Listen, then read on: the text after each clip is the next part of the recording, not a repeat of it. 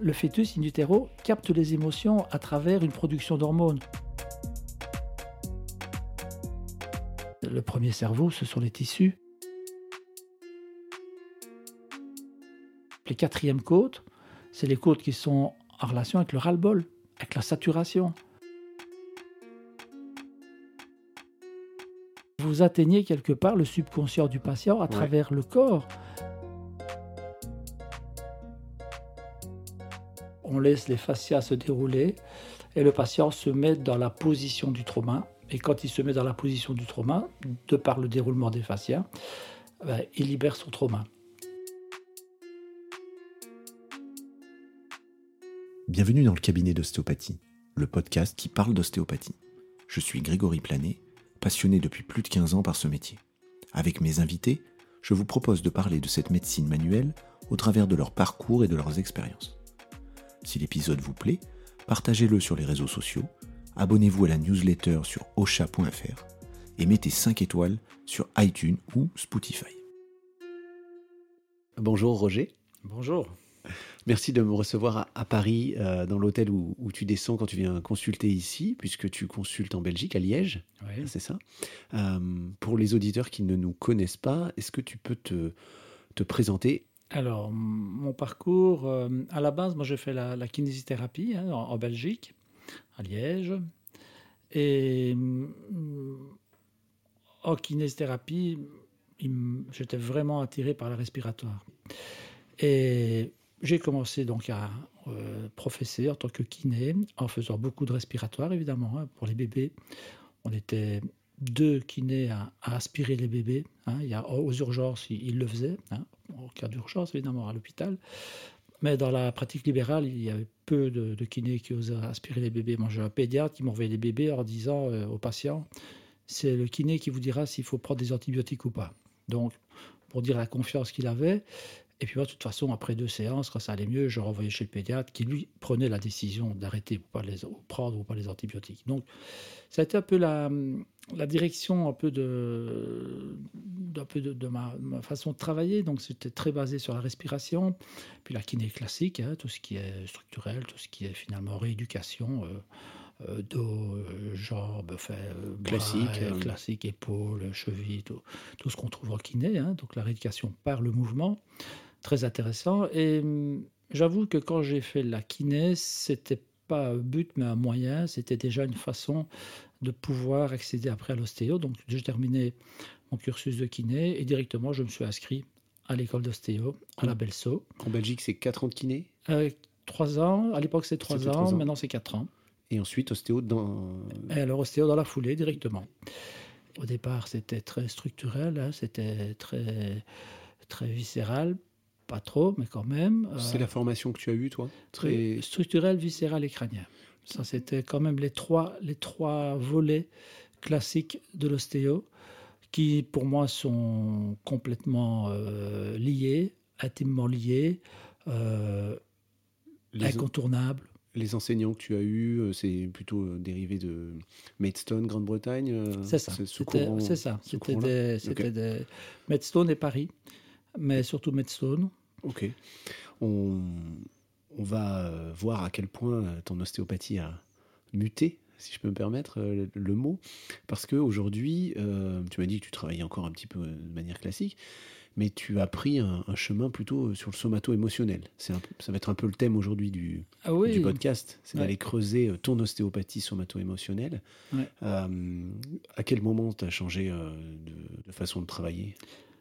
Ben là, c'était dans les années 92, où là, j'ai eu l'occasion d'assister à un séminaire avec. Euh, alors, j'ai plus son nom, c'est un français, non, je ne pas dessus, qui était un assistant de Pledger et qui est venu euh, donner la méthode somato-émotionnelle de Pledger, que je trouvais extraordinaire, euh, épatante, vraiment bouleversante. Et le le principe de Pledger, donc dans son protocole, c'est qu'on laisse les fascias se dérouler et le patient se met dans la position du trauma. Et quand il se met dans la position du trauma, de par le déroulement des fascias, ben, il libère son trauma. Mais ça peut durer euh, une minute, une minute et demie. Et puis voilà. Et ça, c'est un peu le protocole. Trauma physique ou trauma psychique. C'est ça, ou trauma psychique. En fait, c'est toutes les émotions qui ne sont pas exprimées s'impriment. Et à partir du moment où tu n'exprimes pas une émotion, elle s'imprime dans les tissus.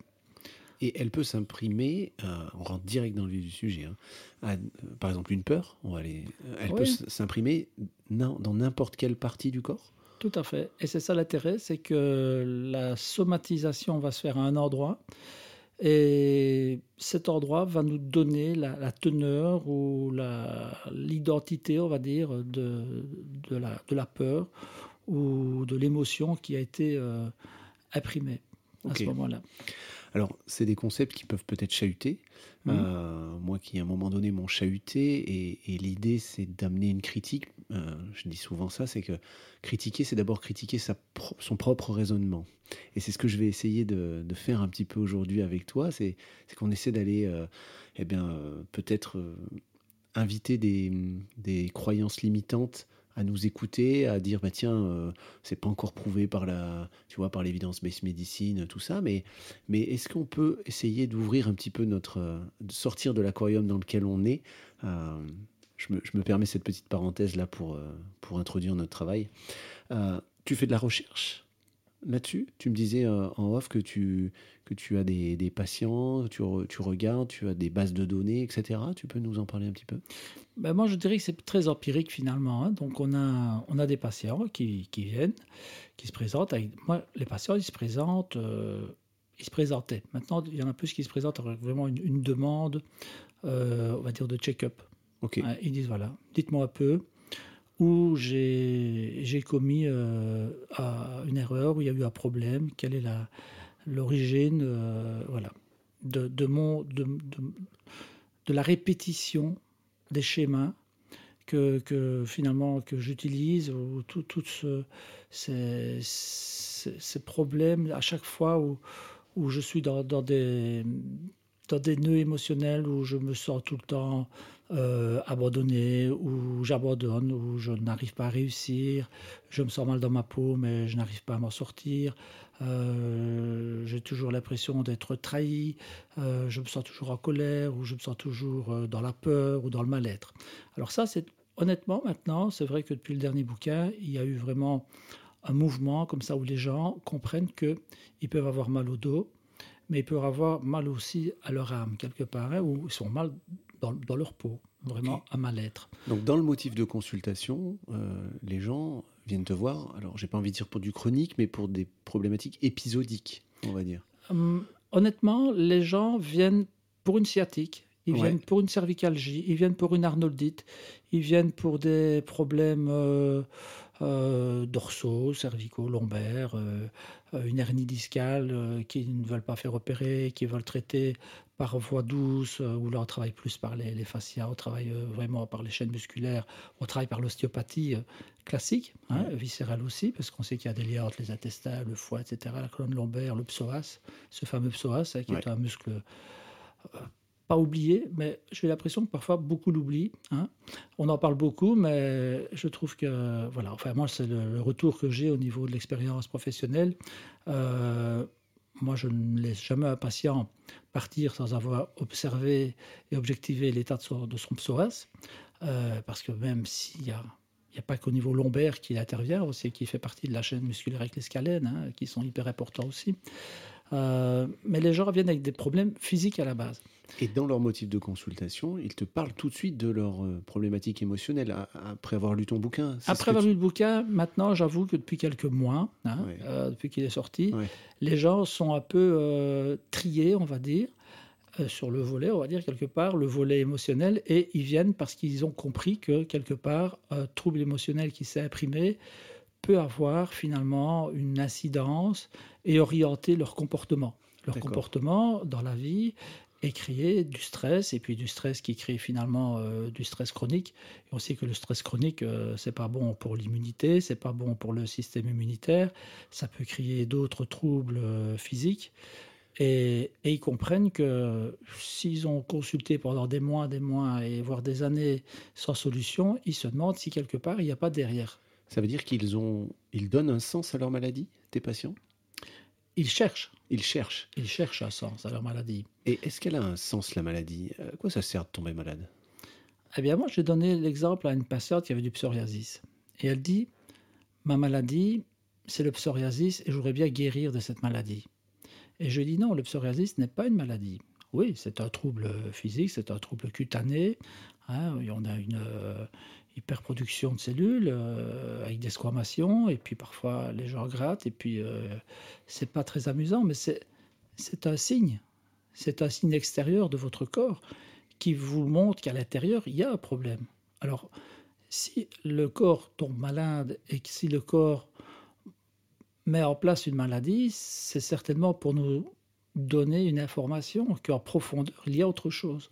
Alors, par exemple, le psoriasis, moi, avec le, temps, l'expérience, les recherches, tout ce qu'on dit sur le psoriasis, euh, aussi bien en décodage que un peu euh, à tous les niveaux, hein, parce que bon, il faut lire un peu dans tout, aussi bien en médecine euh, chinoise aussi. Enfin, on a un lien que, moi je, je, remarque et que au départ, je veux dire, je l'ai un peu expérimenté, un peu testé, hein, parce que j'ai pas dit voilà, c'est une lecture qui va me convaincre.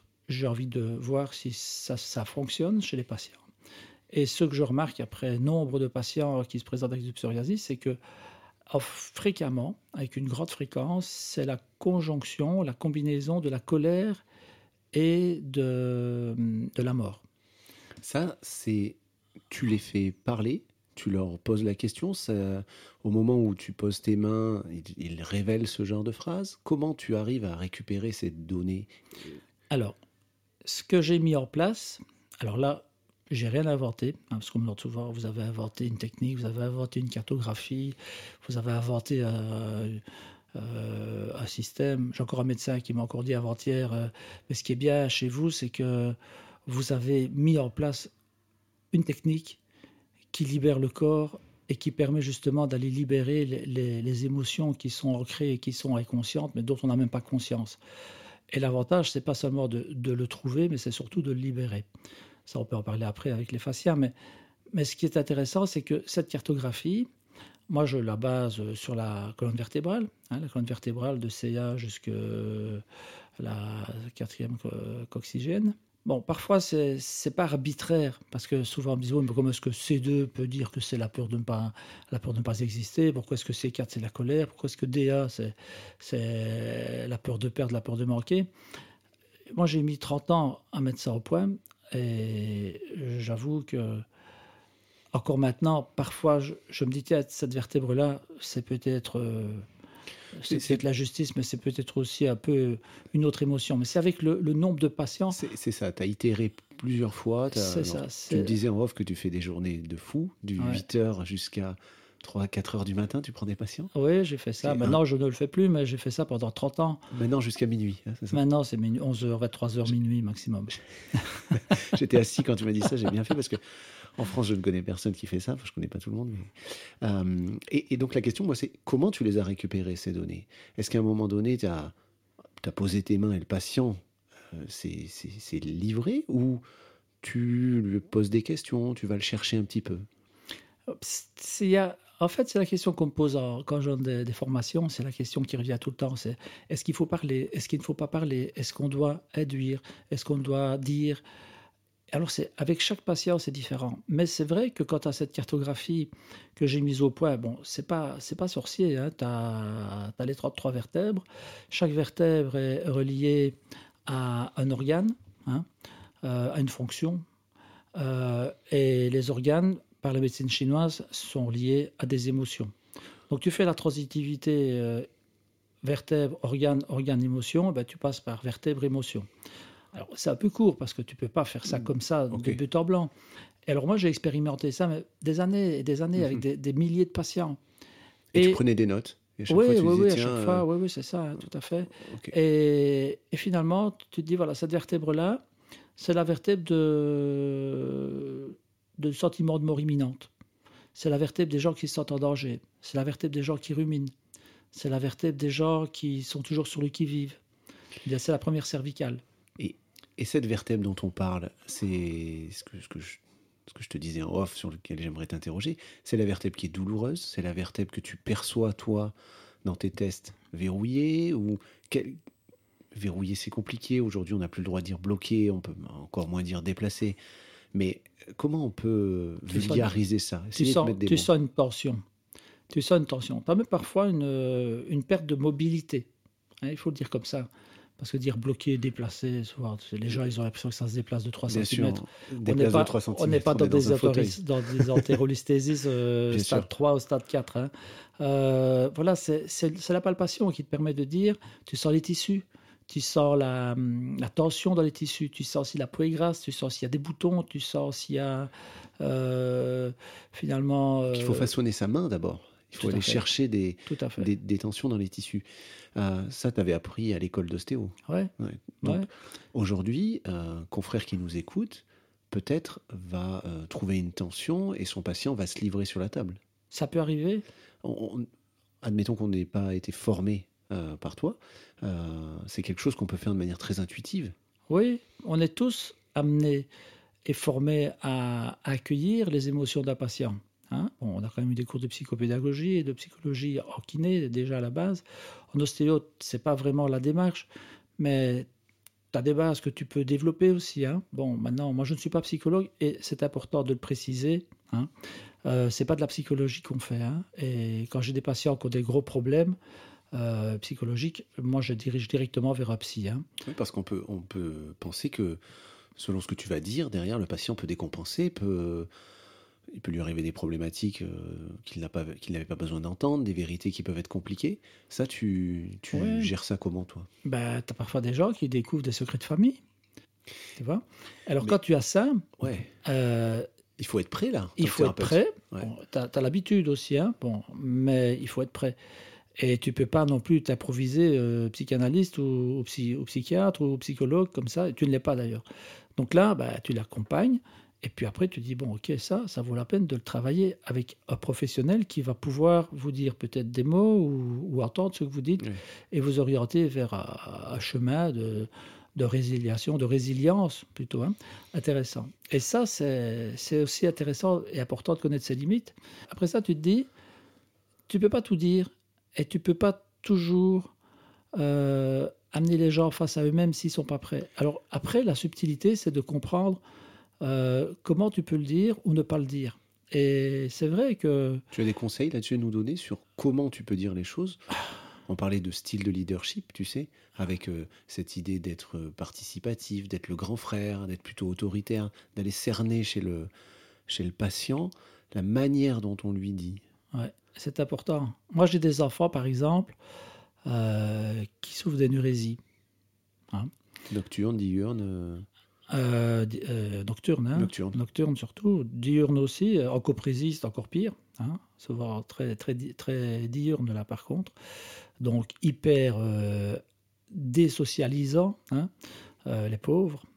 Et moi par exemple avec les enfants, je fais comme un jeu de rôle, on, on fait un peu, genre, on crée une histoire, tu vois, une histoire, une mise en situation. Et l'enfant est sur la table et c'est souvent, souvent, pas toujours. Hein, c'est pour ça il faut pas dire toujours et c'est pas, il faut pas, il n'y a pas de protocole, il n'y a pas de recette. C'est un peu chaque patient est différent, chaque patient est une histoire et l'histoire il l'a écrit, euh, il l'a écrite avec avec sa vie et c'est lui qui a créé son histoire. moi j'ai des jumeaux qui n'ont pas la même histoire, pourtant, ils ont la même éducation, ils ont eu la, même gestation, tu vois.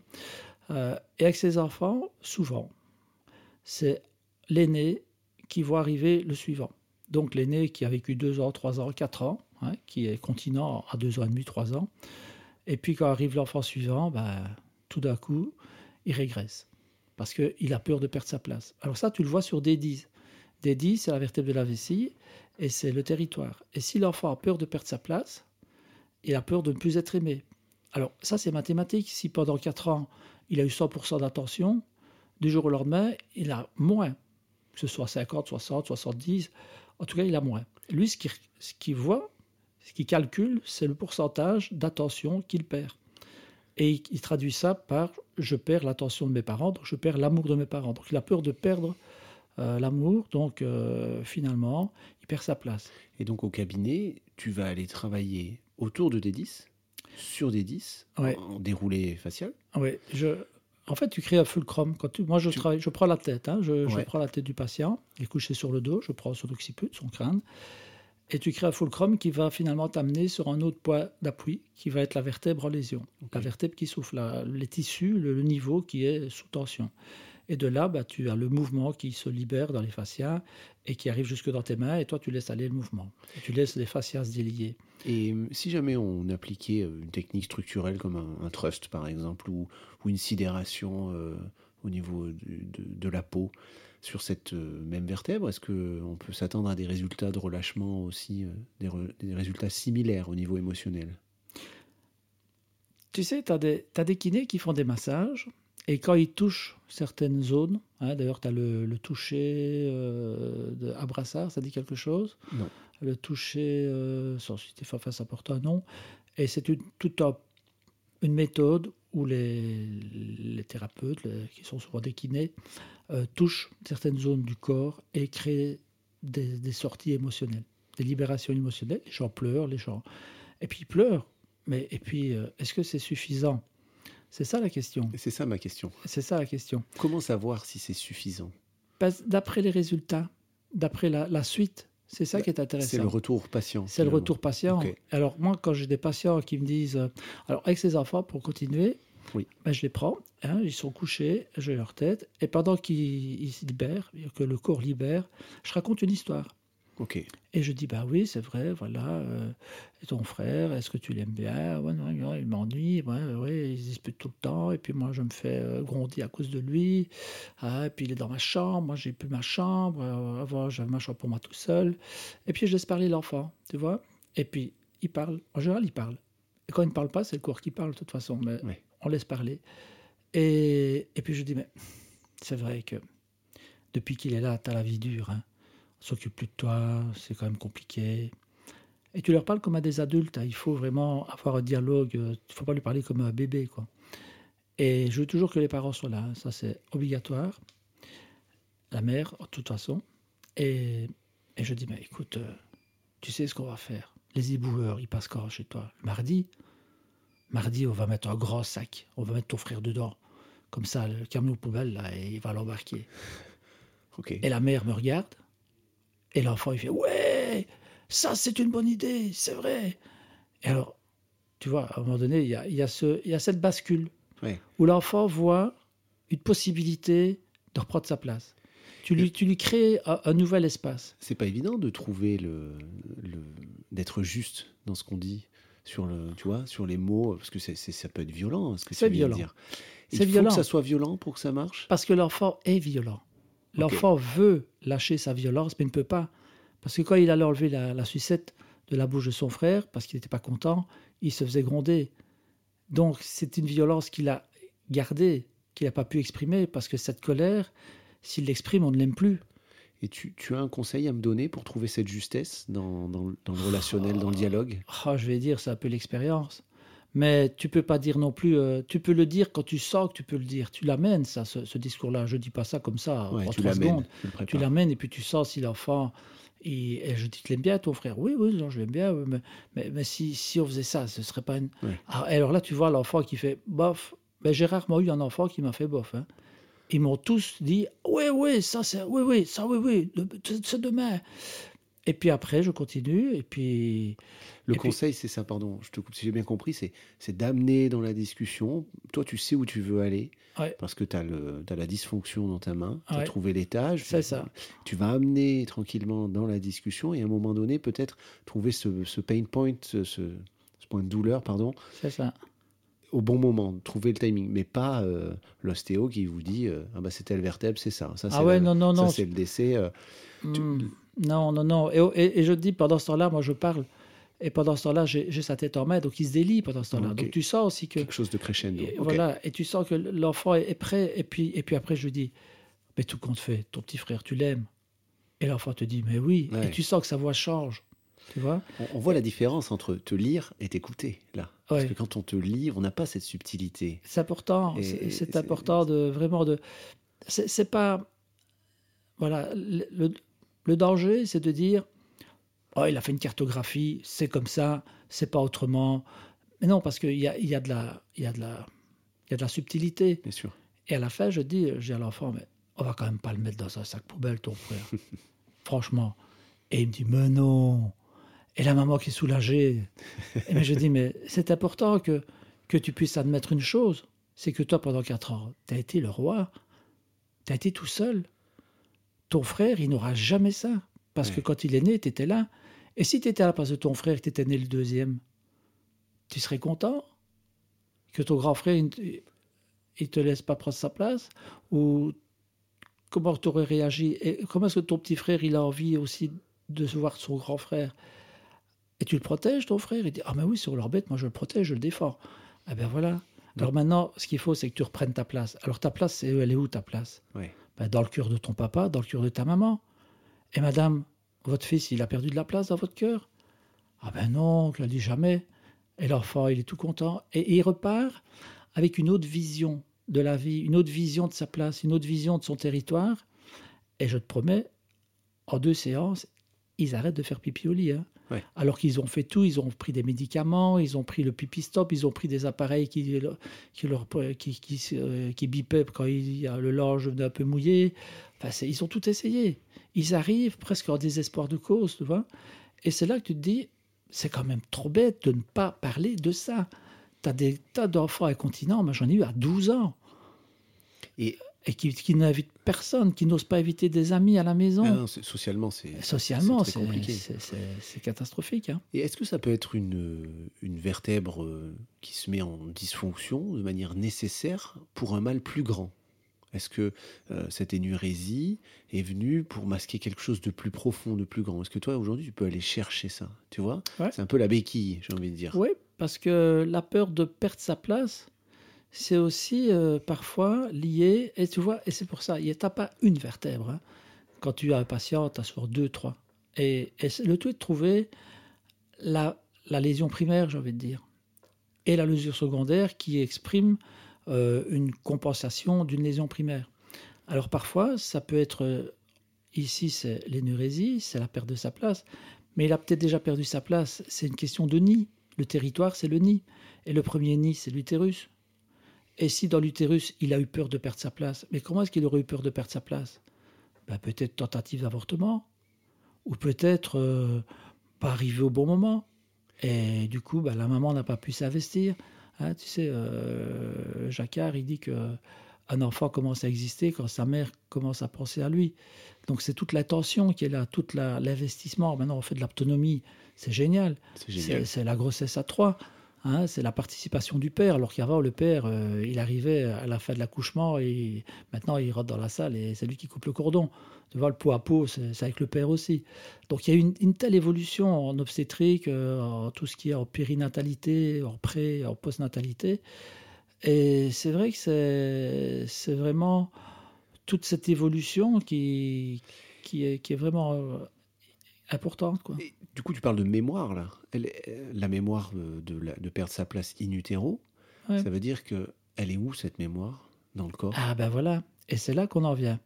Donc tu as Dolto qui en parle, tu as, quand même pas mal de, euh, de neurologues qui en parlent, de, de, neuropédiatres. Ici, on est, on est sur la mémoire des tissus. Alors, quand un enfant là, il y, a, un bouquin qui est la, la neuropsycho-immunologie, qui parle vraiment de, rapport de la production d'hormones de la parturiante pendant la grossesse. Et quand la parturiante, quand la, la femme enceinte produit des hormones par rapport à une émotion qu'elle vit, hein, une émotion c'est un ressenti, hein, c'est pas un sentiment. On est sur une émotion. La peur, euh, eh bien, elle produit des hormones, le fœtus in utero produit la même hormone et vit la même émotion. Hein, tu as eu des, publicités comme ça, on voyait une, maman qui, enfin, enceinte qui mange un Danone euh, yaourt, Danone à l'époque, je crois que c'était ça, ça devait être Danone. Et on voyait l'enfant à l'intérieur, le fœtus, qui, qui, était content et qui dansait, quoi, parce qu'il était content qu'elle mange euh, du yaourt, euh, sous-entendu qu'il allait en avoir, quoi, hein, via le placenta. Donc là maintenant, les neurosciences nous disent, nous prouvent que le fœtus in utero capte les émotions à travers une production d'hormones. Tu as euh, Didier Vincent, qui est un, neurobiologiste, qui, lui dit que à la naissance, le corps, euh, le fœtus produit une certaine quantité d'adrénaline, qui donne un peu dire, son code personnel de bien-être. Ça veut dire que s'il produit beaucoup d'adrénaline à la naissance, on, entend, sous-entend un accouchement violent, ben dans sa vie, il n'aura de cesse que de produire le même taux d'adrénaline pour trouver du bien-être. Donc c'est des, enfants et puis des adultes qui vont faire des sports extrêmes, toujours se mettre en danger, tu vois. Euh, pour répéter des schémas.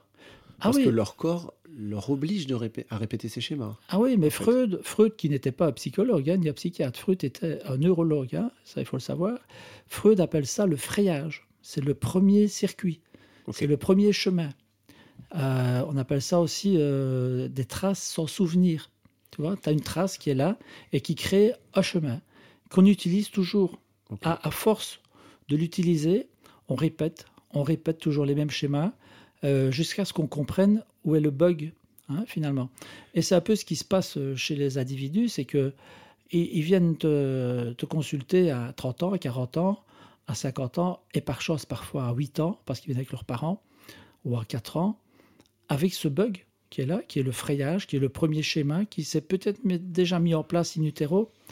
Alors, à la sixième semaine in utero, quand on est toujours au stade de l'embryon, euh, se place, il y a un réflexe archaïque qui est le réflexe de peur paralysante. Et si l'embryon se, se, contracte sur une émotion de la mère et qui ne se rétracte pas, eh bien on dit qu'il a mal absorbé ce réflexe de peur paralysante et ça le met dans un état de stress. Ça se répercute sur CA. CA qui est la vertèbre de l'hypersensibilité. On parle tellement de l'hypersensibilité pour le moment, les hypersensibles, les HP, HP intellectuel, HP émotionnel. CA, c'est les gens qui sont en hypersensibilité, mais qui sont toujours sur le qui-vive, qui ont peur de tout, qui ont peur de, tous les dangers. Euh, ils vont entrer dans une salle de fête, ils vont rester près de la porte d'entrée, ils vont jamais aller plus loin parce qu'ils sont prêts à fuir tout le temps. Tu vois Donc ils ont cette hypersensibilité, mais qui est une hypersensibilité basée sur la peur donc ça se retourne contre eux. Quoi. Et comment ça se fait que ça se matérialise à ce niveau-là? Ben voilà, c'est ça la cartographie, c'est ça l'intérêt justement de la somato émotionnelle que moi j'ai développé, c'est qu'on arrive à, mettre euh, de vertèbre en vertèbre, on sait retrouver euh, des, émotions qui ont été imprimées dans le corps. Alors comment, pourquoi? Ça, je comprends bien, pardon, excuse-moi, que chaque niveau a été répertorié, mais moi ce que je me demande c'est pourquoi c'est allé à ce niveau-là Ce que tu viens de nous expliquer sur C1, pourquoi c'est pas allé ailleurs? Est-ce que c'est une histoire de euh, cette hormone, elle est libérée au moment de la croissance in utero? Est-ce que c'est euh, structurel? Est-ce que alors pour le réflexe de peur paralysante, qui est l'hypersensibilité, on est sur le réflexe de survie. Hein. Et là, CAC2, on est au niveau du bulbe rachidien. On est au niveau de tous les nerfs crâniens, on est au niveau du nerf vague, qui est le nerf de la survie à ce moment-là. Hein. Donc on est dans une contiguïté, j'ai envie de dire, euh, cellulaire. Tout à fait. Parce qu'il y a des liens qui sont un peu plus évidents à, comprendre, à, transmettre. Je me mets à la place des, euh, de nos confrères et des patients, tu vois, qui pourraient être un petit peu. Oui, qui vont être très sceptiques, qui vont se dire, mais attends, pourquoi CA voilà. CA, c'est CA, C2, c'est le bulbe. On est, sur le, on est sur la survie, on est sur le, le cerveau reptilien, on est sur euh, finalement la zone qui est la plus impactée dans les premiers moments de vie, donc in utero, puisque l'embryon, enfin, le fœtus, etc., il fonctionne avec ce nerf qui est pour moi, hein, moi j'ai envie de dire, parce qu'on dit que le premier cerveau c'est le cerveau, le deuxième cerveau c'est le ventre, hein, Palardi l'a dit et d'autres. Et puis, euh, moi, je dirais, le premier cerveau, ce sont les tissus. C'est le corps tout entier. C'est le corps. C'est le corps qui, Tu sais, quand tu as tous, toutes ces, fonctions, quand tu as toutes ces, ces afférences hein, qui remontent jusqu'au thalamus, finalement, le cerveau ne fait qu'interpréter ce qu'il ressent et ce qu'il reçoit. Mais ce qu'il reçoit, c'est ce qu'il ressent, c'est ce que le corps ressent. Bien sûr. Et ce que le, le corps ressent quand tu as trois mois in utero, ça passe pas par le cerveau, ça passe par les tissus qui garde. Il n'y a pas de, conscientisation. Tout non, justement, et c'est ça l'intérêt, c'est de se dire que le cerveau n'est pas encore formé, n'est pas mature, donc c'est le corps qui garde en mémoire certains, certaines infos à travers des, productions d'hormones qui sont la conséquence d'émotions de la mère. Alors, ce que je dis parfois, c'est très culpabilisant pour les, les mamans, parce qu'elles se disent, oui, mais ce que vous dites là, c'est quand même pas très sympa parce que moi, euh, vous savez, quand j'étais enceinte, j'étais battue par mon mari, euh, donc j'ai eu de la colère, j'ai eu de la peur. Mais oui, mais ce qui est bien, c'est de savoir que ça s'est passé Et c'est de savoir que si votre bébé a pris, parce que ça ne veut pas dire que, tu sais, tu as des femmes qui ratent une marche hein, euh, ou à bordure de trottoir, qui manquent de tomber et qui ont tellement peur d'avoir fait du mal à leur bébé.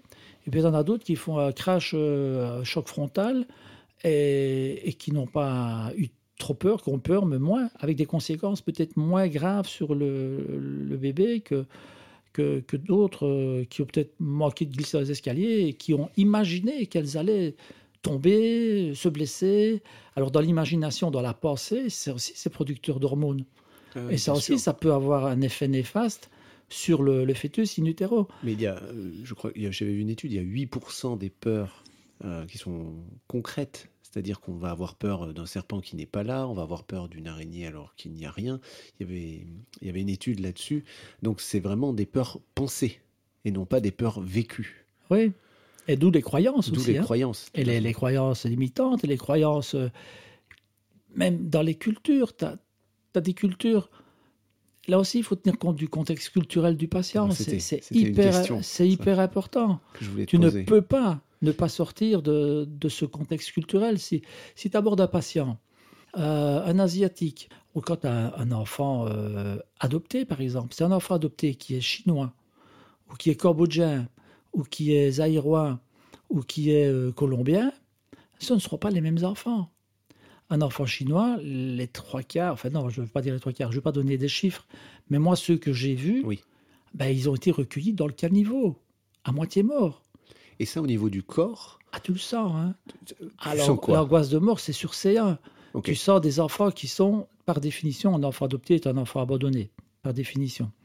Maintenant, euh, moi, ce que j'essaye de faire quand j'ai un patient, un enfant abandonné ou adopté, j'essaye déjà, de lui permettre de relativiser la, cause de, cet abandon, parce que c'est un abandon, de toute façon.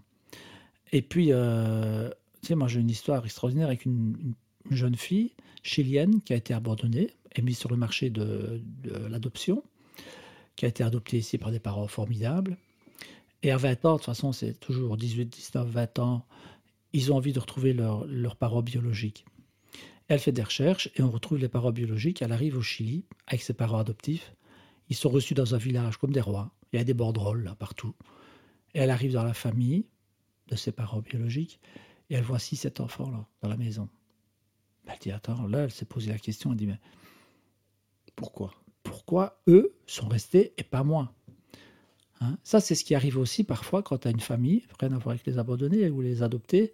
Tu as une famille, tu as les parents qui travaillent, ils ont un enfant, et puis ils ont un deuxième enfant, et puis comme ils travaillent, ils sont indépendants, ils, ils bossent beaucoup, ben, ils mettent le grand chez les grands-parents. Et tu as le grand qui dit Mais pourquoi je suis chez mes papis et mes mamies? Pourquoi je reste pas avec mes parents? Un enfant veut rester avec ses parents par définition. Ça, tu l'as dans les mains, toi, après. Ah oui, ça, et tu le sens. Et ils viennent avec des problèmes d'abandon, et puis tu retrouves ça avec eux. Et à la base, ils viennent te consulter pour des douleurs. euh, Euh, abdominales, des problèmes de colique euh, ou des problèmes lombaires. ça veut dire que la dysfonction, pardon, je, te coupe, la dysfonction primaire va être C1, et ensuite le corps s'adapter, etc. Et le- ce qui fait qu'ils vont prendre rendez-vous chez toi, ça va être les douleurs abdominales, des douleurs à distance, qui n'ont rien à voir avec un trajet biomécanique. un Mais nerf- c'est la sortie du nerf vague. hein. Ok, donc Et c'est alors, vague, euh, c'est cardio-pneumogastrique, hein, cardio-pneumo-entérogastrique. Et tu as des gens qui te font des syndromes vagos, Ouais. tu as des gens qui te font des coliques à répétition ou des colites. Et quand ils ont fait même une euh, colonoscopie, qu'ils ont fait tous les tests d'allergie, qu'ils ont fait euh, toutes les analyses. Il n'y a rien. Il n'y a Il n'y rien. a rien en local. Et on leur dit, c'est dans la tête, Ouais. c'est nerveux. Et moi, je dis non, c'est neurovégétatif. Et ça peut venir d'une peur. Alors là, ce qui arrive souvent chez l'enfant, et ça, c'est Boris Cyrulnik qui le dit, euh, moi je ne suis pas un grand neuropsychiatre, hein, mais j'adore Boris Cyrulnik. D'ailleurs, je le porte très fort dans, mon dernier bouquin, avec François Zolto, qui sont pour moi euh, des maîtres à penser, et des maîtres tout simplement. Et, et il dit qu'un enfant, si tu le mets chez les grands-parents, alors qu'il n'a rien fait de mal, pour lui c'est une punition. Donc l'enfant, il va pas dire, mes parents, ils sont pas très compétents. Pourquoi est-ce qu'ils gardent mon petit frère avec eux et que moi je suis chez les grands-parents? L'enfant ne pense pas comme ça. Dans son subconscient, et c'est ça l'intérêt, il, va, il va se dire inconsciemment, il a pas, la phrase ne passe pas dans sa tête, mais elle passe dans son corps. Le raisonnement, c'est qu'est-ce que j'ai dû être méchant pour que mes parents me mettent chez les grands-parents? Et pourquoi est-ce que je ne peux pas rester avec mes grands-parents? Ça doit être de ma faute. Peut-être que c'est la dernière fois où je me suis engueulé avec mon frère et que je suis puni. Et l'enfant va se culpabiliser. Et la culpabilité, ça amène à quoi? À l'autosabotage, à l'autopunition, à l'autodestruction. Et tu as des gens qui te disent à 40 ans, je n'arrête pas de me saboter. Ça vient d'où? Et puis alors tu, dé- tu, dé- tu détricotes leur histoire et à travers leur vertèbre, parce que Tu si reviens, ça... tu remontes. Et tu remontes. Et c'est le corps qui te donne le chemin. Le corps, les, les- les tensions. Alors, la, la culpabilité, ça va avec le foie. Et puis ils te disent Ah oui, moi j'ai du cholestérol. Ah oui, moi j'ai des problèmes. euh, Quand tu euh, dis ça va avec le foie, c'est basé sur euh, la médecine médecine chinoise. chinoise. Médecine chinoise. Ça hein. veut dire que toi, à la fois, ta cartographie des relations des vertèbres, tu utilises aussi des outils, tout le système neurovégétatif pour faire du lien Tout à fait. entre viscères, organes et, et vertèbres, Ouais, et aussi la médecine chinoise. Mais la médecine chinoise, elle est complexe, très. très très complexe pour avoir des, des amis euh, de plus de 80 ans qui la pratiquent Et, et qui ne comprennent pas encore tout parce Et que qui- tellement c'est complexe. et qui continuent de dire mais plus Plus ça avance, plus, c'est comme la physique quantique, plus je pense que je sais et moins euh, Moi, je tu sais. sais. Moi, j'ai un pneumologue avec qui, justement, j'ai fait mon mémoire hein, quand j'étais kiné. Et il me disait il y a 20 ans, je savais tout sur les poumons. 20 ans plus tard, je ne sais plus rien. Ok. Parce et qu'est-ce que tu prends dans la médecine chinoise comme information? Moi, je vois tous les liens, tous les liens entre les, les organes et les émotions. Les choses basiques qu'on trouve assez aisément à droite à gauche. sur, Assez, euh, assez basique, oui. Et, et je pense même que à partir du moment où tu fais le lien entre les organes eux-mêmes, tu vois, euh, quand tu as trop de peur, c'est les reins. C'est les reins qui, qui finalement se mettent en, en, en manque. Donc, ils vont chercher euh, une compensation sur le foie qui doit se mettre en excès pour pouvoir. Donc, le foie, quand il te met en excès, c'est la colère. Donc, les gens qui sont fatigués, qui sont vidés, ben, souvent, ben, ils sont irascibles. Donc, c'est le foie qui, qui, qui doit donner l'impulsion pour récupérer de l'énergie. Et puis quand ils sont bien fâchés, qu'ils ont piqué une crise, après ils pleurent, donc ils passent vers les poumons, donc ils sont tristes, et puis ils s'en veulent. Tu vois et, et tout ça, c'est c'est intéressant parce que tu vois le comportement des Ouais. gens et tu te dis qu'au fond, les Chinois ont tout compris. Parce que à travers même le comportement habituel, le protocole, on va dire, que les gens utilisent pour libérer leurs émotions, et là, tu vois aussi par la palpation du corps, tu vois la peau, tu vois l'aspect de la peau, tu vois euh, les tensions des viscères, tu vois euh, les tensions dans les tissus autour de certains organes, les côtes. Les côtes, par exemple, les quatrièmes côtes, c'est les côtes qui sont en relation avec le ras-le-bol, avec la saturation. Mais tu n'as pas un burn-out qui n'a pas de côte bloquée. Oui. Et c'est une des causes du burn-out, parce que dès que tu as des côtes bloquées, ben, tu as une perte de respiration, tu as une perte de ventilation. Moi, le, le nombre de, de patients, euh, maintenant, puisqu'on est en, en post-Covid, hein, on n'est plus vraiment dans la pandémie grave, mais le nombre de gens qui ont eu le Covid et qui ont toussé, qui ont toussé, qui se sont froissés les côtes, hein, ça c'est le terme médical. Mais nous, en tant qu'ostéo, on va dire euh, les côtes en, en flexion ou en, en expire ou en inspire, elles sont en perte de mobilité. Et les gens, maintenant, ils sont diagnostiqués euh, Covid long. Parce qu'ils ne savent plus respirer. Ils montent 10, 10 marches d'escalier, ils sont essoufflés. Et on leur dit même qu'ils sont asthmatiques à l'effort. Et donc le, le Covid qui les a fait tousser est venu se bloquer, on va dire, verrouiller les côtes en flexion par exemple, Hmm. mais parce qu'il y avait un terrain émotionnel, parce que euh, c'est arrivé à Madame Dupont, mais si ça n'arrive pas à Madame Durand, Là, c'est mécanique. là c'est vraiment mécanique. Là, c'est mécanique. Le- Là, c'est mécanique. L'émotionnel ne fait pas forcément le lit de la problématique derrière. Non, parce que tu ne peux pas non plus à chaque fois. Donc là, je parle. C'est vrai que j'ai un peu euh, été. euh, C'est- pour voir si je suis suis, bien. je suis un peu sorti de la route en parlant de- du Covid long et de la perte de respiration, hein, parce que la- le manque de, de- de respiration, en tout cas la, la du volume euh, respiratoire. Et là, c'est pour bien dire que parfois, on est sur un problème purement mécanique qui te donne des troubles physiques. euh, où là, tu peux, franchement, Gessré en a parlé beaucoup hein, de la, la problématique des côtes et, et de, des, des faux- du faux asthme. hein. Ici, c'est le Covid long, on l'appelle comme ça, mais si tu peux voir, observer chez des patients qui ont des côtes en expire et que tu, tu peux régler le problème, bah, tu vas régler le problème ventilatoire et tu vas aussi leur, leur rendre une respiration et, une vie un peu plus agréable.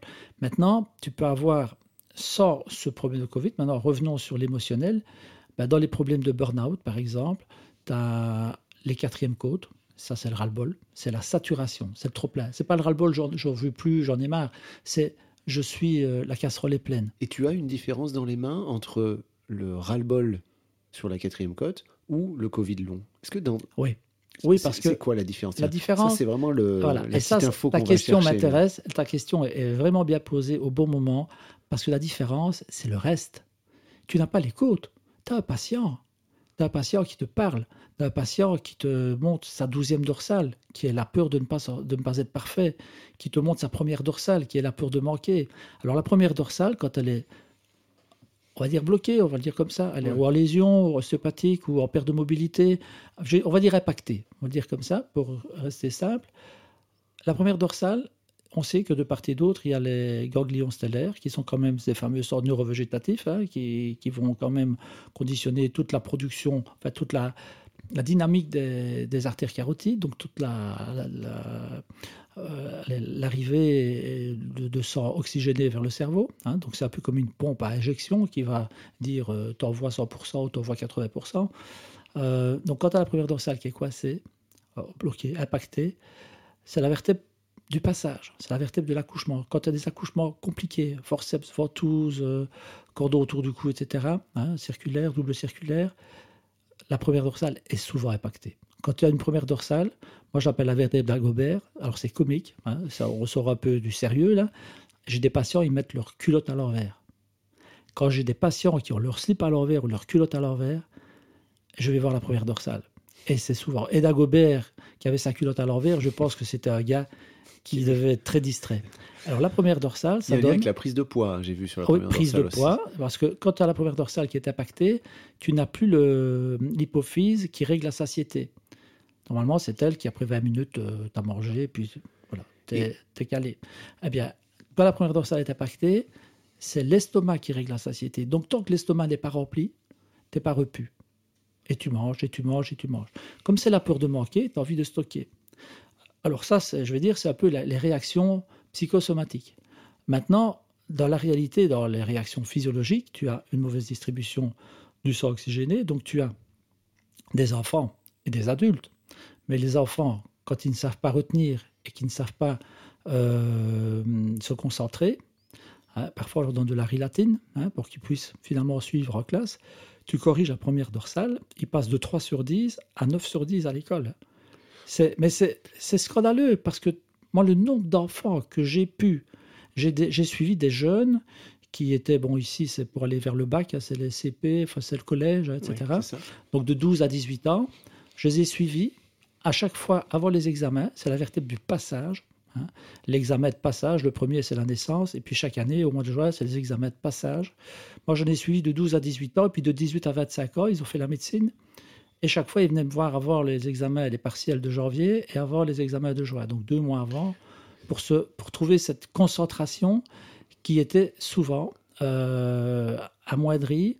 Quand tu as la première dorsale qui est coincée, tu es fatigué le matin, tu es dans le gaz, tu es dans le brouillard, euh, perte d'énergie, beaucoup de volonté mais pas de force, à côté de tes pompes, hors de ton corps, décorporé, tu as l'impression d'être là sans être là, euh, tu retiens rien, tu oublies tout, etc. Alors ça, ça correspond mais presque identiquement à la dépression. Et souvent, ils sont qualifiés de dépressifs. Et les enfants qui ont ça, les adultes, hein, et les enfants qui ont ça, on dit qu'ils sont dyslexiques, dyspraxiques, dyscalculiques, dysorthographiques. Moi, je dis distraits et dispersés. Tu vois Tous les dix. Sur, sur, cette première dorsale. Et pour bien comprendre la différence entre un enfant qui, à qui il faut libérer cette première dorsale pour ce côté émotionnel et celui qui a eu un accident de voiture, tu sais, il n'y avait pas d'appui-tête, il a une sorte de petit coup du lapin ou au sport, toi dans les mains, tu vas. C'est quoi la différence au niveau de cette première dorsale? Sur le côté traumatique et le côté émotionnel Alors, sur le côté traumatique, quand tu as une première dorsale qui est en lésion, elle est indissociable des premières côtes. Ok. Hein? Euh, une première dorsale qui est en lésion, tu vas avoir une irradiation jusque vers le pouce, index et le long du bras. Donc là, tu es sur un problème discal, euh, ça veut dire qu'émotionnellement, ça peut pas se transformer dans ce type de tableau? À la longue, Ça pourrait. Mais en général, quand c'est émotionnel, tu n'as pas. Tu n'as pas ce, ce problème, on va dire, euh, traumatique et ce problème au niveau euh, de la racine nerveuse, hein, au niveau de, de tout ce, ce schéma neurologique avec le, le métamère, etc. et Mhm. toute la, la, pro- la pro- propagation. Ça reste très local, j'ai envie de dire. Il n'y a pas euh, ce- cette irradiation type névralgie cervico-brachiale ou Tu as parfois un petit, chatouillement et parfois même je, pose la question pour affiner le, vraiment pour ajuster à 100% euh, je veux dire la précision de la, rotation de la vertèbre, hein, puisque c'est dans l'antériorité que tu auras la compression médulaire, enfin ra- radiculaire, et que tu auras finalement euh, cette irradiation qui ne va pas être justement dans le cadre d'un problème chez un enfant qui est dyslexique, dyspraxique, dys- dyscalculique, distrait, euh, fatigué, toujours, Ouais. toujours euh, ronchonneux ou ronchonneur. Tu n'auras pas la même euh, symptomatologie que quelqu'un qui a eu un, un trauma, un crash, un accident, Et ce Euh, trauma, ce, ce crash chez un enfant, peut se transformer derrière avec un, un- un enfant qui a tous ses 10, si on le laisse Si nous, en tant qu'ostéopathe, on passe à côté? À mon avis, je ne pense pas. Parce que, et c'est là la différence entre la lésion euh, adaptative ou la lésion euh, finalement euh, Primaire. primaire. C'est, c'est- la différence, c'est que quand c'est adaptatif, tu vas avoir une évolution, une, à- à- allez, une tension dans les tissus qui vont amener à cette dysfonction neurovégétative et neuro-émotionnelle. Quand tu as des lésions en flexion, c'est plutôt de l'adaptatif. Quand tu as des lésions en extension, c'est plutôt du traumatique. Ok. Tu vois? Euh, c'est la différence entre, le- entre le, entre le chronique et l'aigu, comme le stress chronique, le stress aigu, la, la douleur chronique, la douleur aiguë, n'ont pas les mêmes, les mêmes effets. Quand tu es dans, dans de l'aigu, ben, c'est de l'adrénaline. Quand tu es dans le chronique, euh, finalement, c'est c'est toutes les, les surrénales et, et c'est là que tu vas avoir ce cortisol qui va intervenir, qui va finalement jouer son rôle euh, d'abord calmant, mais qui va avoir un effet assez péjoratif sur le système immunitaire, ça on le sait, mais qui va aussi jouer son rôle quand tu as un stress chronique, un enfant qui est harcelé, hein, bon, ben, il aura peur, il aura peur du regard, il aura cette peur qui va finalement l'affaiblir. Euh, c'est pas la même chose qu'un enfant qui est tombé de 2 mètres. Et puis alors, il y a un phénomène qui est extraordinaire, et ça tout le monde l'a dit dans ce fameux congrès que j'avais, où j'ai participé sur le burn-out, c'est la deuxième cervicale, c'est le besoin de reconnaissance.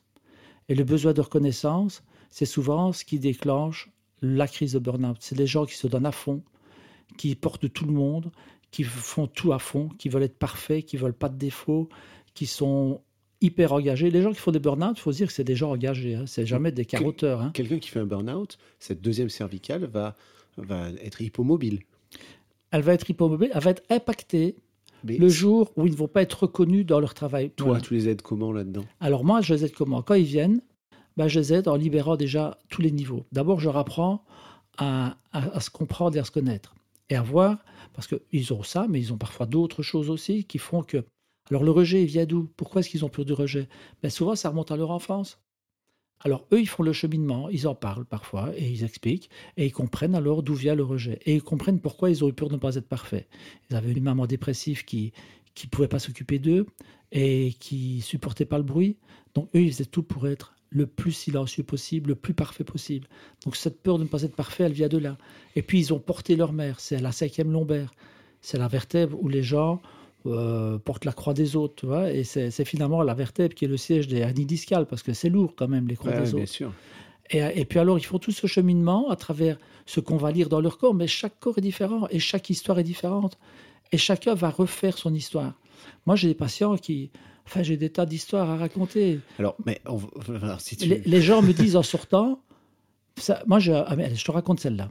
J'ai un médecin français, parisien, qui a des migraines atroces. Il a problème de foie. Il le sait. Il est médecin, il fait ses analyses, il a problème de foie. Allergie, allergie euh, à tout ce qui est produits laitiers, etc., fromage. euh, Bon. Et il vient. OK.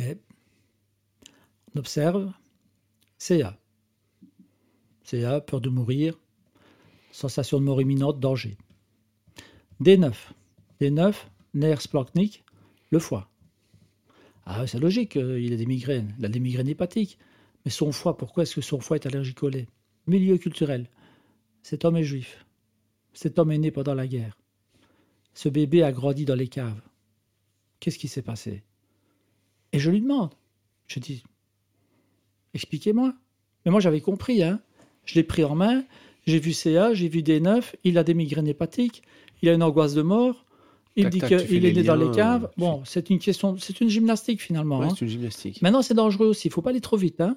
Il faut pas trop vite conclure. Il faut laisser aussi le patient amener son histoire. Ça, dans les mains, tu l'as? Tu- tu- Ouais. C'est-à-dire, tu vas à la vitesse des tissus comme. euh, Euh, je, je- je sens, quand, pendant qu'il se libère, je sens s'il se libère bien, pas bien, fort. Ben, tu sens ça. T'as C'est c'est attention. Pledger qui, qui faisait, qui libérait comme ça. Ouais. Enfin, c'est Becker qui disait la vitesse des tissus, mais Pledger, Ouais. euh, parle, quand il parle du kyste émotionnel, il y a une certaine vitesse. Hein. Tout à fait. Et, ça- et parfois, ça s'arrête. Et parfois, ça Et s'arrête. puis, ça redémarre. Et puis, ça accélère, ça ralentit. Et là, tu sens que tu es, embarqué avec le patient. Parce que tu n'es que le point d'appui. Ouais. Tu n'es que le fulcrum dans l'histoire. Hein. Tu n'es rien d'autre. Ouais. Tu es un outil.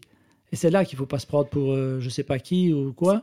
Et c'est là qu'à un moment donné, quand c'est pas dans tes limites, euh, et, et quand c'est dans tes limites et quand c'est c'est pas de ton ressort, il faut aussi passer la main à des psys quand il y a des trucs plus graves. Et finalement, je dis mais réfléchissons ensemble. Qu'est-ce qui s'est passé avec ce bébé? C'est quoi un bébé dans une cave quand la Gestapo patrouille et risque de vous découvrir? Un bébé, qu'est-ce qu'il fait un bébé? Il pleure. Il pleure quand? Quand il a faim. Et qu'est-ce qu'on fait pour ne pas qu'il pleure? On lui met le sein en bouche Ouais, pour qu'il ait à boire tout le temps. Et ce bébé est allergique au lait. C'est fou. Et ce médecin est allergique au lait. Et il n'arrête pas de prendre des cachets pour ses migraines qui doivent être métabolisés par le foie, qui est déjà, lui, complètement débordé, on va dire, énergétiquement par le lait qu'il a absorbé de force parce qu'il y avait le danger. Et c'était si tu pleures, tout le monde meurt. Et le bébé, il le sent, ça. Ça, ça, paraît, ça, ça paraît tellement gros. Ce médecin est psychanalyste et il m'a dit, monsieur, vous avez fait en une séance ce que j'ai, ce que j'ai pas fait en 20 ans de psychanalyse. Je Mais je suis pas psychanalyste. J'ai fait que lire dans ces tissus et l'amener à sa vérité. Eh bien, c'est ce que les gens me disent parfois en sortant du cabinet. Ils me disent, écoutez, moi, je, je vais depuis des années chez le psy. Eh bien là, je vais retourner chez mon psy avec autre chose. Un paquet qui est emballé différemment. Et c'est une autre façon de revoir sa vie et de redérouler sa vie qui fait qu'ils ont une connaissance finalement de ce que leur subconscient leur a montré à travers le corps, vu que le corps est l'interface du subconscient, et ils ressortent avec une nouvelle vision, un nouvel angle de vue sur leur vie et sur les schémas qui sont répétitifs et qui vont peut-être enfin s'arrêter. quoi. Ouais, je comprends. C'est énorme. Alors j'ai plein de questions à te poser. On, on part, c'est génial, on part dans plein d'histoires et dans, et dans tous les sens. Euh, la, la première, et, si tu peux me, me dire de manière euh, courte, est-ce que tu- des fois tu n'as pas l'impression que ça peut paraître un peu comme, euh, comme certaines techniques un peu, j'ai envie de dire, euh, tu sais, euh, de dialectique, où on, a une forme de conclusion qui est fausse euh, et elle paraît correcte. C'est-à-dire qu'on on dit, bah tiens, c'est des neufs, c'est ça, c'est ça, c'est ça. Et ça paraît tellement, euh, pour le patient concret, tu vois, tu lui montres le tableau, le neurovège, il dit, ah bah ça vient de là. Il part avec ça et il est content. Est-ce que t'as pas l'impression des fois que ça peut tromper le patient? Tu vois ce que je veux dire? Oui, oui, tu as entièrement raison. C'est l'inverse qui se passe. Parce que dans ma salle d'attente, il y a le schéma avec les vertèbres et les émotions. Et quand ils rentrent dans mon cabinet, ils disent Ah, moi j'ai ça, j'ai ça et j'ai ça. hein. Ah oui? Bon, on va voir. Parce que c'est un peu ce qu'ils font maintenant, tu sais, ils vont sur euh, Doctissimo, ils arrivent, Ouais. ils, ils ont mis, ils ont ça, ils ont ça, ils ont ça, et ils sont, sont déjà contents Ouais. d'avoir d'avoir une réponse. Ça, c'était ma, ma première question. Et la deuxième, tu dis, euh, moi je suis là, je ne fais qu'attendre. Je fais le fulcrum. euh, comment tu l'expliques ça Qu'il n'y ait aucune, finalement, qu'il n'y ait qu'un semblable, c'est-à-dire qu'il n'y a qu'un homme, un humain, hein, un homme avec un grand H, pour traiter un autre humain. Il y a juste une sorte de, de- de connexion entre les mains. Il n'y a rien d'autre qui peut remplacer ça, tu vois Ouais. Il y a. Comment tu l'expliques ça? Alors, il y a des gens qui font ça tout seuls. Un auto euh, Ah fulcrum. Ça s'appelle comment? Des maîtres de tai chi qui Ok. ont 85 ans. Ok. Donc si tout le monde fait du tai chi, euh, Ah, Roger, jour- tu es à la retraite. Ah oui, mais oui, mais moi je leur dis aux gens, hein, je leur dis, voilà, là je fais rien de, de magique, hein. je tiens à votre tête et je permets à votre corps de faire du tai chi comme si vous étiez un sage de 85 ans qui en fait depuis, depuis qu'il est né. Je ne fais rien de d'extraordinaire. Je ne fais que laisser à votre corps la possibilité de s'auto-libérer. Donc l'ostéopathie, ton ostéopathie, tu peux la définir comme une séance de tai chi que tu vas proposer avec tes mains à un patient. C'est ça. Et- si on vulgarise un petit peu. Ah oui, mais, mais quand tu fais de l'ostéopathie, qu'est-ce que tu fais? Tu permets au patient de retrouver son équilibre à travers une homéostasie, euh, parce que tu as travaillé euh, une vertèbre, tu as travaillé une chaîne musculaire, tu as travaillé une chaîne viscérale, tu as, remonté oreille qui était ptoisé, tu as libéré un psoas qui finalement euh, tirait sur les lombaires et, empêchait le, patient de se verticaliser ou de s'ancrer.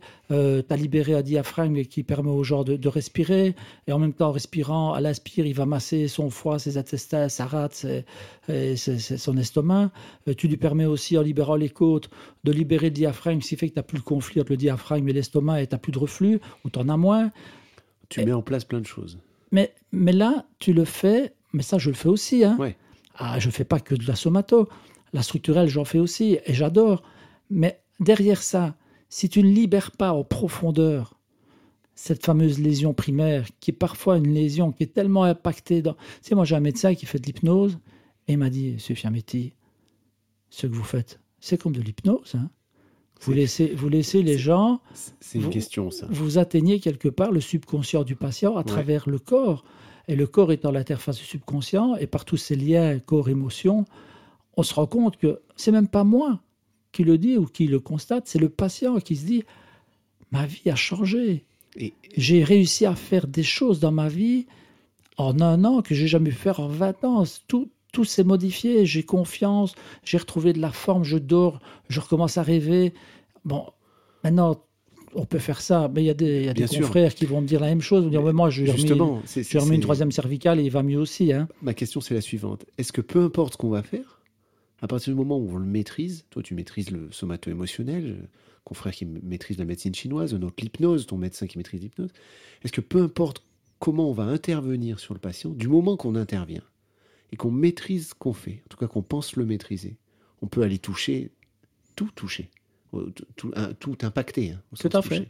Tout Tu vois ce que je veux dire? Ouais. C'est-à-dire qu'on peut très bien mettre des, des aiguilles sur un méridien qui va aller chercher la vessie, tiens, Ouais. un point chou, euh, vessie, etc. et avoir le- la même action que tu parlais du territoire et, et de tout ça tout à l'heure.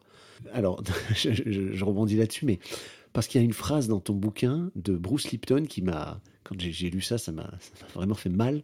Il dit Notre inconscient guide notre action à 95% et notre conscient pour 5%. Moi, je me suis dit, tout ce que je fais, tout ce que je dis à mes patients, c'est 5%. J'ai l'impression que c'est c'est ce que j'ai appris, je retransmets, je singe, je lis, je continue.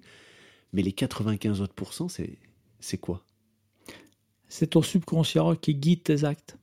Et toi, tu peux l'im- l'impacter? Ah ben oui, parce que ton subconscient, c'est quoi? T'es un sauveur? T'es ostéopathe, t'es un sauveur. T'es médecin, t'es un sauveur.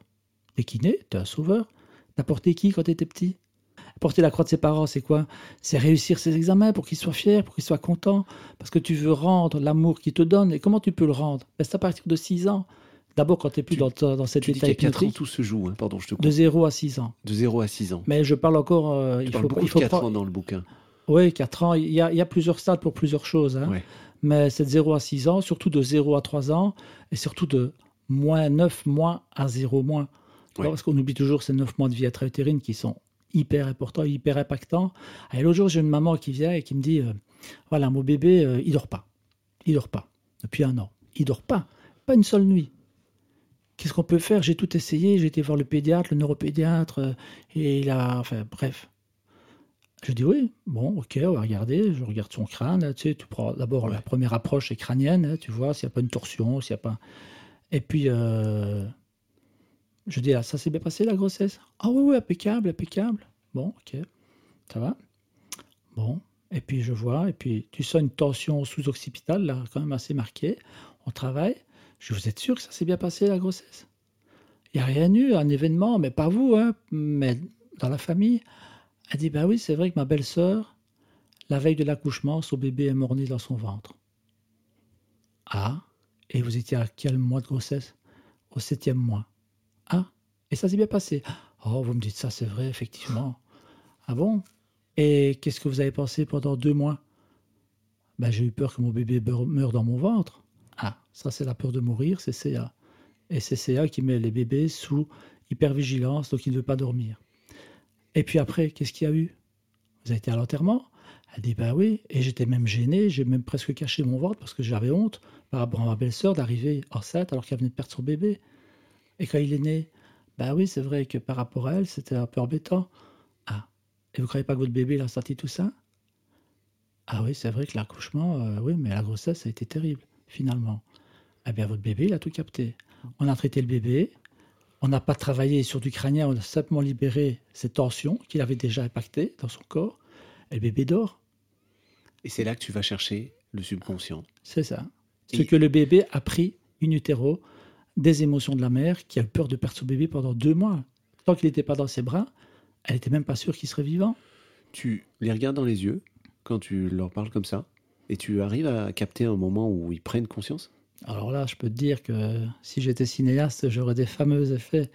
Euh, on pourrait même inventer des nouvelles mimiques pour euh, les jeux d'acteurs. hein. C'est de la folie. Tu vois tout de suite dans les yeux. Alors les gens pleurent. Pleurer, ça va encore, c'est les larmes. Mais, mais tu vois le, le moment où la mère se rend compte de ce qu'elle a vécu et qu'elle avait oublié, qu'elle avait complètement occulté. C'est peut-être ça la clé d'être un semblable et de pouvoir traiter l'autre. C'est quand dans le regard, on va capter quelque chose qu'on ne peut pas déchiffrer. Tu vois, je vais pas mettre de mots sur ce qui se passe là quand on se regarde tous les deux là, où, où on se cerne. Tu vois, on est en train de prendre conscience tous les deux de, de ce qu'on explique.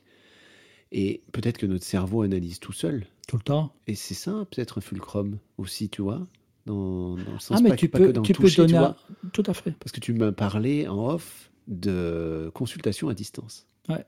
Je- on- tu es d'accord pour qu'on en parle euh, Je On pas- fait une parenthèse courte, mais Oui. je me suis dit, mais comment on peut ne pas toucher Et tu t'es posé la question en tant qu'ostéo. Et là, je vois que quand on comprend quelque chose dans les yeux de l'autre en face, il se passe quelque chose. Tu as un appui. Tu as un appui. Tu sens Ouais. l'appui. L'appui il passe aussi par le verbe. Mhm. Au départ, était le verbe. Ouais, hein. bien sûr. Euh, L'appui passe par le verbe, il passe par le regard, mais il passe par parce que le, la conscientisation de quelque chose que tu connais. Moi, je dis toujours, tu sais que tu sais, le- le- les gens savent, mais ils ne savent pas qu'ils le savent. Et quand tu les mets en, connexion avec ceux qu'ils savent, alors ils comprennent. Et quand ils comprennent, c'est comme s'ils se reconnectaient à eux-mêmes. Et moi, je dis souvent, il faut enlever ce qui est entre vous et vous. Les gens viennent, ouais, mon père, ma mère et, ma sœur. Mais le problème, il n'est pas avec votre sœur. Le problème n'est pas avec votre père. Le problème, c'est entre vous et vous. Quand tu fais de la méditation, on dit toujours, il faut arriver à dépasser ce, moment où tu as train de penser, de, ruminer pour entrer dans un moment, un instant, un espace de vide où tu ne penses plus à rien. Mais c'est quand tu arrives à libérer ce qui est entre toi, entre toi et toi. Et ce qui s'est mis entre l'individu et lui, c'est la peur, la colère, la, tristesse, euh, la peur de ne pas s'en sortir, la peur de ne pas exister, la peur d'exister. Tout enfin, il y en a, on, peut, on peut les citer toutes. Mais ce qui est intéressant, c'est que les gens puissent arrêter de se victimiser, de dire c'est de la faute de l'autre. En fait, on a signé un contrat quand on était petit, quel qu'il soit, de porter ses parents, de, sacrifier, d'être le porteur, le sauveur, euh, de perdre sa place ou d'accepter de, perdre sa place. Ou, et, ce contrat, on peut le déchirer, même à 50 ans, même à 30 ans, même à 20 ans. Mais tu l'as signé petit, quand tu es entre 0 et 6 ans, dans ce, cet espace euh, d'inconscience, parce que l'enfant est dans un état hypnotique, il est en non-état, il capte tout. Et tu as un nouveau contrat? Oui, les gens, ah oui, les gens, ils se font un contrat avec eux-mêmes à ce moment-là. En fait, le contrat, quand ils ont déchiré le contrat de ne plus se sentir coupable d'être né ou d'être né une fille et Mhm. pas un garçon, euh, euh, d'être euh, normal alors que le petit frère est handicapé dans une chaise roulante, après, il peut se dire, ok, ça va, je me sens pas coupable d'être normal parce que c'est ce qu'on leur dit. Hein. Et comment Maman, il j'ai se ma- construit un nouveau contrat? Ça repart sur quoi? Ben, ça repart sur la déchirure et la destruction du contrat de base, qui est celui que tu as fait avec toi-même par rapport à tes parents, par rapport à la peur que tu as de ne pas être aimé. Parce que les enfants, c'est ce qui leur fait peur, c'est de ne pas être aimé. Un enfant qui dit Maman, j'ai mal aux jambes, j'ai mal aux genoux, il est en pleine croissance, il a mal aux genoux, on le sait, cartilage de croissance. Et on lui dit Mais t'as pas honte T'as vu ton frère, est en chaise roulante et il ne dit rien L'enfant, il va plus se plaindre. Le contrat, c'est tais-toi avance, sois courageux, respecte ton frère qui souffre et qui ne dit rien, et toi tu te plains, t'as pas honte, t'es coupable, t'es coupable de te plaindre, comme t'es coupable, tu vas t'auto-punir, tu vas t'auto-saboter et tu vas pas te permettre de réussir dans la vie parce que ton frère, il n'a pas les moyens, donc toi, tu peux pas non plus. Pas facile d'élever des enfants. Ah, c'est euh, même pas un métier, c'est carrément un sacerdoce. hein. Et chaque enfant est différent. Et je te dis, quand tu as des jumeaux, on croirait, ah non, bah non. Génétiquement, elles sont les mêmes, et encore, mais, mais là, quand tu les vois dans la vie, ils ont des... Moi, tous les jumeaux que j'ai vus, les vrais jumeaux, totalement différents. La cartographie émotionnelle, totalement différente. Ah oui. Alors qu'ils ont la de- même éducation, les mêmes parents, les mêmes réactions et tout. Ouais, il faut, il faut, il faut regarder aussi euh, la culture. Si c'est des jumeaux, c'est ce que tu disais tout à l'heure pour la ça. cartographie, c'est de pas la prendre comme une recette, ça. mais plutôt comme euh, une invitation à réfléchir et, et une base pour, euh, pour échanger. Tu, tu dis que, enfin, tu cites Anna Freud et tu dis la présence de l'autre est biologiquement nécessaire. Ouais. Tu répètes ce qu'elle a, ce qu'elle a dit. Euh, je voudrais juste, avant de, de- de terminer ce podcast, euh, que tu me commentes cette phrase parce que je l'ai trouvée, euh, je la comprends en fait maintenant. Je crois l'avoir comprise. Là, toi, tu as le, le devoir d'être présent à un niveau tellement large parce que tu ne peux pas déjà amener ton subconscient. Tu peux pas amener, euh, tu vois, style euh, Ah, vous savez, monsieur Fiametti, mon père, euh, ah ben, il m'a déshérité. Ah, ben, le mien aussi, vous savez. Ah, oui, moi aussi, mon père, il m'a déshérité. Mais tu peux pas. Tu peux pas interférer avec ton histoire. Tu dois rester distant, tu dois rester neutre, tu dois rester euh, accueillant mais impartial. Tu dois garder toute la distance tout en étant proche. Tu dois être présent. La vraie présence, c'est dans l'écoute. Moi, j'écoute avec mes doigts. Mes, mes oreilles sont dans mes doigts. Tu vois Et c'est ça, quand tu disais tout à l'heure, il y a la vitesse, euh, il y a le rythme, euh, et tout ça, c'est tellement habituel et subtil finalement que, que pour finir, euh, tu ne t'en rends même pas compte. Ça devient naturel. Et, c'est vrai que ces doigts qui écoutent, bah, ils, permettent, ils permettent aux patients de se sentir d'abord écoutés, mais ils sentent ta présence. Et la présence est une présence qui rassure, et c'est l'assurance que tu apportes à ce moment-là, avec tout ton bagage euh, professionnel, à un enfant qui est entre tes mains, qu'il ait 3 ans, 4 ans, 10 ans, 20 ans, 82 ans ou 92 ans, et tu, tu lui apportes comme une forme de, de réparation dans ses failles. Tu vois, dans cette trace sans souvenir dont on parle, dont, Cette trace sans souvenir. ah, voilà. Magnifique Et, phrase et c'est que- aller rechercher cette trace et permettre à cette trace de se réparer. Tu vois? À cette cicatrice émotionnelle de se dissoudre. Complètement. Et c'est et c'est jouer sur le frayage, ce premier chemin, comme disait Freud, et, et revenir sur le début du chemin et repartir dans une autre direction de, de résilience et de guérison, finalement. Ok, ça, ça répond bien à, à ma question. J'ai soulevé une tonne de questions que j'aimerais te poser, mais, mais le podcast sera trop long et On va je se revoir, qu'on se pas, c'est revoie. pas grave. C'est Je suis habitué. Euh, avant de te laisser le mot de la fin ou peut-être la phrase, il y a une tradition dans ce podcast, c'est euh, un petit jeu. Mhm. Euh, c'est un petit jeu qui s'appelle Décalage horaire. Ouais. Euh, je t'en ai parlé un petit peu avant l'émission. C'est un jeu que je mets en place par rapport au fait que quand on est thérapeute, on pense à plein de choses. Tu disais, là, ce que tu viens de dire, ça résume tout à fait ça. On va avoir dans les mains une sensation qu'on va intégrer. Il va se passer autre chose. Il y a une réponse directement avec le patient. On va conscientiser nos circuits. Il se passe plein de trucs. Et donc, ce petit jeu, l'idée, c'est de ne pas répondre à la première question et de répondre à la deuxième par la première réponse. Tout simplement pour terminer avec une petite note euh, humoristique. Euh, et je te donne un indice. Mhm. Tous les mots commencent par os. C'est facile. Ah ouais. Ah. Alors, ne pas répondre à la première question. Euh, quel est notre métier à tous les deux, Roger? Deuxième question. Une récompense cinématographique américaine. Ostéopathe. La diminution de la densité osseuse. Oscar. Un éleveur d'huîtres. Ostéoporose. Les copains des ostéoblastes. L'osté- L'ostéoculture, le- l'ostriculture, Le pays des kangourous. ostéoclaste, L'examen permettant de mesurer la densité osseuse. Bah, l'Australie, Une bataille gagnée par Napoléon contre Bah, les le- Russes. l'ostéodensitométrie. Alors, également appelé bec de perroquet. Ah oui, ça c'est Austerlitz. La capitale de la Norvège. Les ostéophytes. dernière question. Dans quelle ville Andrew Taylor Steele fonde la première école d'ostéopathie lors de l'automne 1892, la fameuse American School of Osteopathy? Off Oslo. Parfait. Bravo, bravo Roger, franchement. Et tu vois ce qui est terrible hein, quand tu me dis ça Moi, j'ai mon patient en main, le téléphone sonne, je peux répondre et je peux continuer à fonctionner. Mes mains continuent à fonctionner pendant que je réponds. Ouais, Donc j'arrive à faire cette dissociation tout le temps. Et parfois les patients me disent, mais vous répondez? Quand ils sont au téléphone, hein pas ceux qui sont sur la table. Et je dis oui. Ah bon? Ah c'est vous, monsieur Fiametti? Ah, vous répondez? Bah oui, ok. Ah, ils sont contents en même temps. de t'avoir en direct. Et puis quand ils sont sur la table, ils comprennent. Et Ok. ils disent, bah oui, vous répondez. Et ça change rien à mon traitement. Ok, Donc tout le monde est content. ben parfait. Pour ceux qui nous ont écoutés jusqu'au bout, euh, il y aura un petit épisode bonus parce que je vais te poser quelques questions sur euh, euh, notre domaine. Rapidement, ce sont les fleurs de bac, mais je ne le mettrai pas à la fin de cet épisode.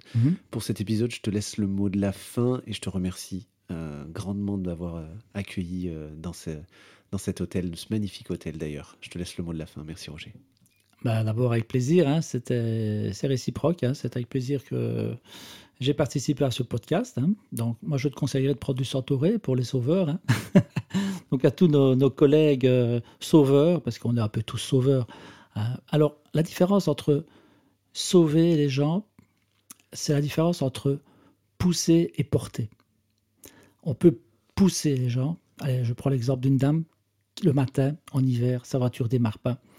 Il fait froid, la batterie est un peu déchargée. On peut pousser la voiture, et elle est à Paris, elle doit aller à, à Toulouse. On pousse la voiture, 2 mètres, 3 mètres, 4 mètres, boum, boum, boum, boum, ça démarre. Merci, ok, on l'a poussée. Hein. on ne peut pas la porter. Si la voiture démarre pas après 500 mètres, on va pas la pousser jusqu'à Toulouse. On va pas porter la voiture jusqu'à Toulouse. Donc on peut faire ça avec nos patients, on peut les pousser, mais on peut pas les porter. Hein, et ça, c'est c'est hyper important. Et il y a une phrase qu'un patient m'a dit il n'y a pas longtemps, m'a dite il n'y a pas longtemps, et j'adore cette phrase, c'est Les vaches ne donnent pas du lait. Il faut les traire. Donc ça veut dire bouge-toi si tu as envie que ça bouge. Merci beaucoup. Merci d'avoir écouté entièrement cet épisode. Je vous invite à mettre 5 étoiles sur iTunes afin que je monte dans les référencements. Et pour aller plus loin dans l'intimité du podcast, on se retrouve sur Instagram avec des photos. Je vous embrasse, à très vite.